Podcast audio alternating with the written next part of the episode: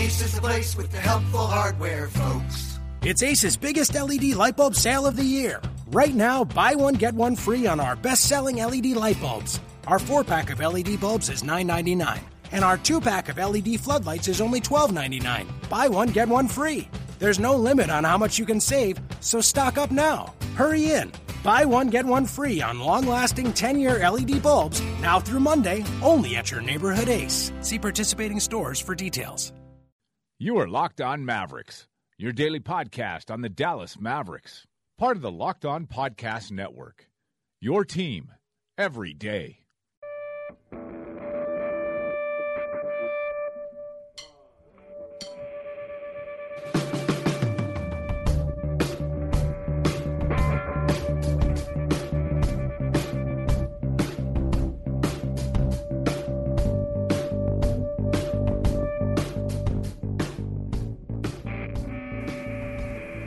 Right, welcome into Locked On Mavericks for Thursday, December 22nd, our third episode of the week. We'll be with you tomorrow as well since we skipped Monday. We are a uh, part of the larger Locked On Podcast Network. You can check out uh, Locked On Cowboys, which I'm sure is super fun. It's like going to Discovery Zone at this point of the year.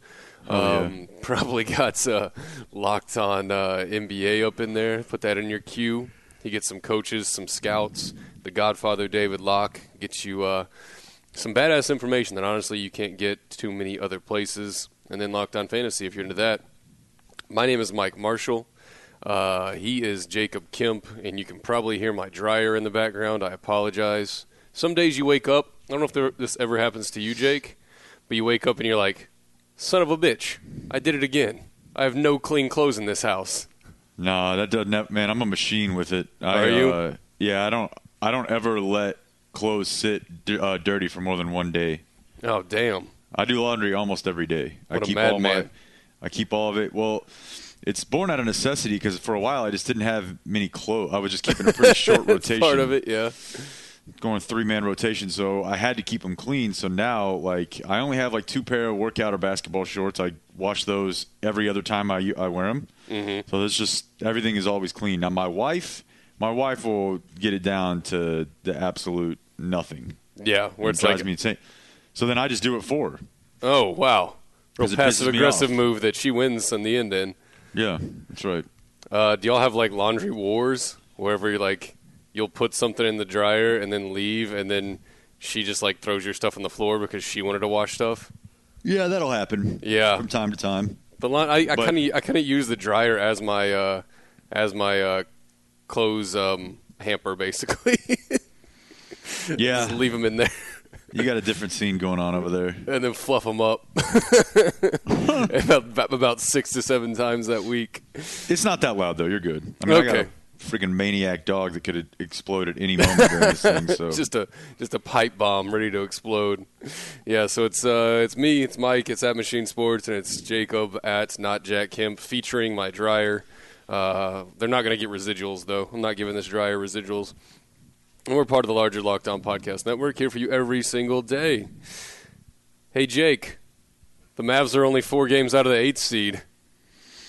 Yeah, I'm telling you right now, they're going to end up winning like 33 games. Kill me, just kill me I- now. Maybe 31, but they're going to go on a run, especially when they get Dirk back. And a lot of people, whenever you bring that up, they're like, oh, I don't think Dirk's what you think he is. Well, even if he's, let's say he's 70% of last year, Dirk, he's still enough to get them a little, to make them a little bit better. Now, Maybe that means they have to play a little bit of a suboptimal lineup. It'll be really interesting to see as they try to work him back in if they manage his minutes, rotation, starting lineup, whatever, differently than they have before. Mm-hmm. Because this is kind of a, an opportunity to try something like that to see if you like it for next year. Yeah, exactly. And as long, you know what the, the main thing though is, dude, is the closer they get to the eighth seed, the more tempted they're going to be to move that pick. Yeah, I think so too. I definitely think that's part of it. You you got a sliding scale of retaining Deron and Bogut. That's almost the same exact. It's moving in the same exact nature of moving your first round pick for a veteran player is, Yeah. and that's an, gonna annoy the hell out of me. Like I was genuinely, like, I had like an internal battle going last night. Whenever the Trailblazers I got home and I saw that the uh, the Trailblazers were ma- staging their comeback, and uh, I was like, okay, well the Mavs competed, they played really well through three quarters, they're about to lose this thing, and then I think I was genuinely pissed off when Damian Lillard didn't make that three, but there's a lot that goes into that, and it the fact that the Trailblazers are probably uh, in the midst of some sort of schism um, in their season, and maybe overall with the uh, the structure of their roster. Because I mean, they're they've won one of their last nine games, uh, and they have losses to the Bucks, the Pacers, the Nuggets, the Kings, and the Mavs. What are you doing? Yeah. Like you're supposed to be so much better than this. And they, man, I almost wonder if they got sunned. Uh, Phoenix sunned, not sunned in the uh, current usage, but I think they were maybe a little bit better last year than they were supposed to be. Oh, I think so for sure. So then they started doing wild stuff. Yeah, like locking Like- everybody up. Yeah, like they started, they go all in on Allen Crabbe. Yeah. I mean, I, will anybody who's mad about how much money, like Allen Crabbe's a nice player, but anybody who's mad about how much money Wes Matthews makes, Allen Crabbe makes three million dollars, or now I guess it's only a one and a half million more. Yeah. Wes Matthews is so much better than Allen Crabbe, Yep. And I think I looked or he's at at their least uh, better. I don't know that I would say so much better because you do have to factor in one being thirty or twenty nine and one being twenty four. But let's just say this: I'd rather have Wes Matthews. Yeah, we're talking at this moment in terms of talent, what they can do for your team. Wes Matthews is a step above. If you're talking about banking on upside and things like that, you know that's a that's a different discussion. But um, I think I think Crabbe's contract doesn't kick in until next year, um, if I'm right. But uh, I looked, I, I tried to mess with their trade machine stuff um, earlier because I was like, you guys really, really need Andrew Bogut. like, let's go ahead and make that happen, please. Yeah. And uh, so I was looking at it, and I think Evan Turner, Allen Crabbe, and Meyers Leonard are taking up like plus $35 million of their cap heading forward, Yeah, which is just insane.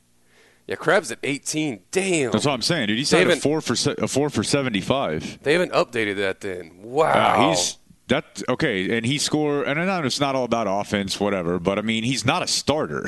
right. Like he's not. he- He's still not starting for them, and he's getting 28 minutes a night, which is, you know, you can deal with that for that money. But he doesn't give them a whole lot. Yeah. So it's just a matter of they have to figure out. Oh, I mean, he played 37 minutes last night, but they're still they're still obsessed with the idea of starting Mo Harkless, which I don't understand. No idea. And No they're- idea. They're just a weird team. So, and it sucks too because they looked a couple years ago when McCollum really came on like a team that might be able to crack the upper echelon if they Yeah. played it right. Somehow they've missed out on all the big men that the, the other teams have gotten that we talked about yesterday. Like they're short, like a very dynamic big man, um, and you're sitting there looking at McCollum and Damian Lillard and saying, "Well, hell, I'd love to start a team with those two guys." I know. That's Like, the thing about if you're the Mavericks, it's not. It seems like it's oh, you just get bad, then you get good. Yeah, Dude, exactly. they've got two guys making what 40 million a year each at this point, yeah, yeah, or uh, combined. I mean, combined, yeah, and then you've got Crabbe, Evan Turner, and Meyers Leonard will be taking up 43 plus million I on mean, they're, your they're salary cap. way over the cap. Yeah, they're stuck way too. over the yeah. I mean, they got Lillard is 26 next year. McCollum is 24. Allen Crabbe is 20. Yeah, They got three players making 60 mil or 65 mil, almost 70, and one of them comes off the bench. The other two potentially can't play together. yeah, exactly. And McCollum's about to bump up to 24 mil. Damn, this team is this team is screwed. That's what I'm saying. They've they, they've got to get pretty proactive, like right away. And if they, if I think they're probably going to end up having to move McCollum, like which sounds crazy because Yeah. he's really good, but I just that seems to me to be. It's very similar to the Bradley Beal John Wall situation. yeah, They're really good, but I just don't know if they can play together. And that's why, mm-hmm. to me, for the most part, the point guards that are available in this upcoming draft seem like the type of guys who can play with anyone. yeah, I agree. That's that, it's not just that there's good guards; it's that there's good guards that I think can work in a number of different situations. So if They're in a bad. They're in a bad spot. if you want to cry for the Trailblazers even more, realize that Plumlee is up this offseason. They're going to have to redo Plumlee or go out there and you, your hands are tied. Like they have They have another- they have 135 million They dedicated. another big. no, they don't because Festus is in in and out, and then Meyers Leonard just can't even get minutes. Good God, man. So yeah, that's a that's a decent uh, Portland uh, is a decent Bogut destination. Yeah, I guess the closest thing I could find was like getting like Vonleh back and you know throwing in some some bits and pieces to make the uh, the contracts work. But um, yeah, they're a freaking mess, man. And I uh, last night I was uh, I was tweeting some of my Mavericks emotions, and I got multiple people telling me the Mavs are only four games, or at that moment only three games out of the eighth seed, and then all the other games finalized, and they bounced back to four. Um, and I was like, y'all don't get it. You just aren't getting it. I can't explain this whole picture to you in 140 characters or less at a time. Um, Well, now's your time. Shoot your shot. The reality is they're eight and twenty-one, and they're probably going to go five hundred for the rest of the year. And if they do that, they're going to end up at thirty wins. I think. yeah, there's 52 games left now. Okay, so they'd be at thirty-four. Yeah. They're going to end up right around between 32 and 35 wins, and that probably finishes 10th in the West. Yep, it for sure does. It for sure is somewhere uh, with the eighth to eleventh pick in the draft, seven to eleven in the draft, in a draft that I just saw this morning. GMs are calling 2017 uh, the strongest draft in a decade. I saw that too. I mean, it's the it's a cascade disaster that is like forming before us, and I I can't take it. I don't think they have the stones to, and I don't know. I might even feel kind of conflicted about this to tell Dirk like, "Hey, you're only playing two out of three. yeah, yeah. No, I'm with you. I, I don't think that they'll do that. And if Deron Williams is going to look like freaking, he's in his prime, Yeah, uh, out of nowhere Mm-hmm. every couple games and just take over. And Harrison Barnes is still going to be Harrison Barnes, then they're gonna be too good. Yeah. And it doesn't really matter how many wins you have; it matters where you end up in the table. Yeah, exactly. And so, exactly. Compared you to everyone else. Right. Like if the team that finishes eighth in the Western Conference ends up, you know, with 38 wins and you end up with 35, then you're probably ninth or 10th in your conference and you're probably only about the 10th worst team in the league at Yeah. best or at worst, if you want to put it that way. Yeah, and they've shown over the last uh, since what December twelfth, since the win over the Nuggets, they've shown that if you walk in and you are uh, on the second night of a back-to-back, or you're on the the ass end of a six-game road trip, or if you have no interest in playing the Mavs for one game, or just sleepwalking through an afternoon, they'll beat your ass.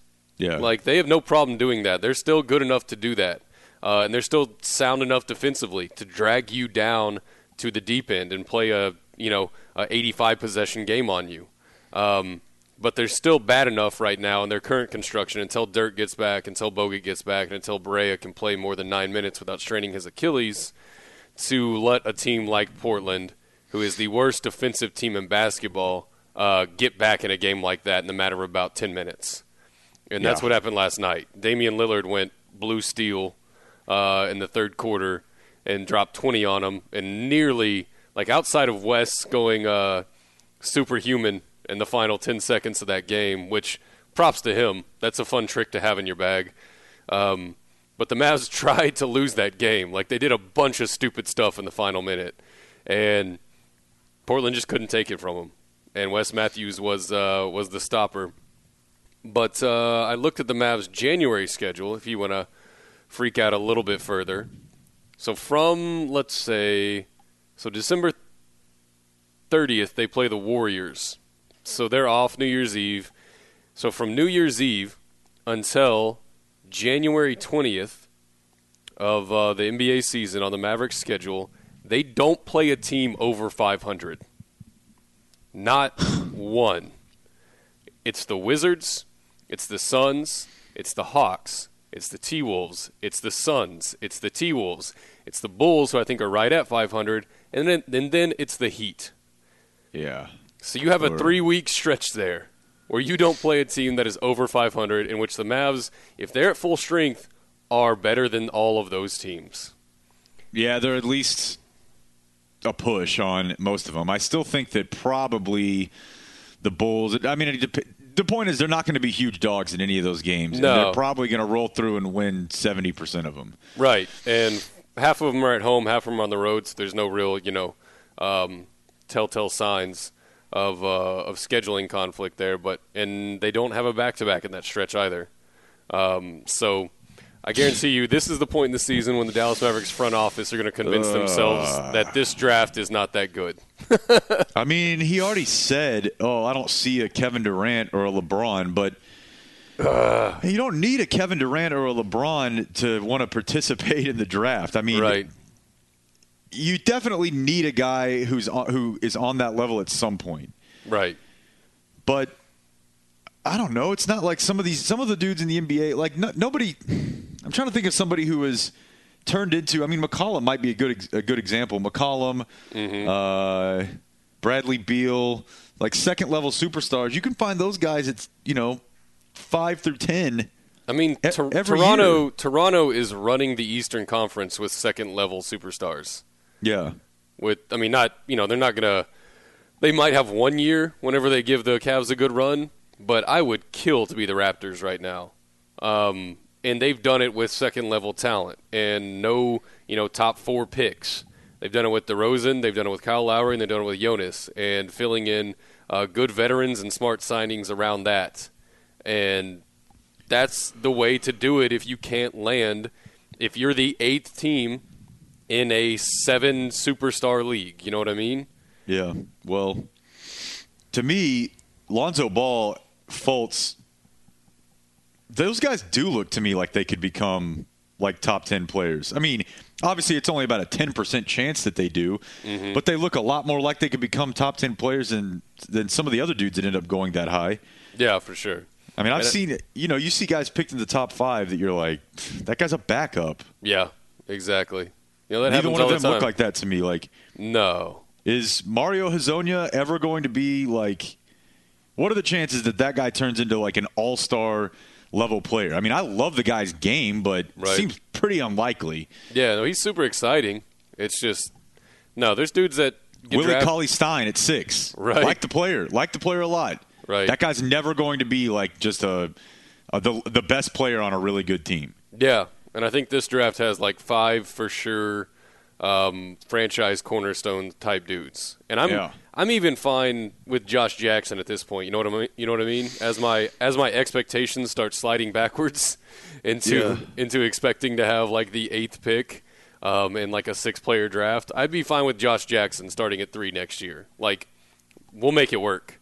Just give me a an elite talent via the draft and don't mess it up by chasing 34 stinking wins. And I already know it's going to happen. and a- there's the only thing that can save them from themselves is making a trade and get rid getting rid of Bogut, getting rid of Deron, and telling Dirk that hey, you're only playing you know three games a week. Um, and I don't know if they got the guts for it, honestly. Even if they move, I mean, moving Bogut, they could move Bogut and still win a lot of games. Yeah, that's true. And but it's also weird because it's almost like you would be moving him because you want him to go play on a team that can get close to the playoffs or contend. But if they're not if they're convinced that they want to keep Deron, then it's probably because they actually think they can make the playoffs at the a late push. And if mm-hmm. they think that, they're not going to trade him because they're not a playoff team. You know, it's like a circular Right. bit of logic to where if they think they're chasing the playoffs, why would they trade a guy because he wants to go chase the playoffs? Yeah, for sure. They'll just let him do it here. Exactly. Exactly. So you have to make the tough decision, and you have to take yourself out of the race. Um, but I don't know if they ever will. I honestly, I don't know. I've I've seen this team do this too many times, and I've seen it do it a season that I'll never forgive them for, which was the 500 beard year. Um, which someone genuinely told me last night that they enjoyed that season, and I was like, "You are an insane person. I want you to like go into clinical studies and figure out like where this logic comes from." But um, yeah, Mavs win. Yay, eight and twenty-one. on the season. And uh, yeah, we got uh, the Clippers Friday night, so we might uh, look at them uh, short of Blake Griffin, who is apparently just going to miss four to six weeks of every season for the rest of his life. Yeah, for So- one for one reason or another. Yeah, so just get used to that. But um, thank you for listening. Um, we'll be back with you tomorrow. And uh, Jacob, thank you for your time. Good times, man. I'll talk to you.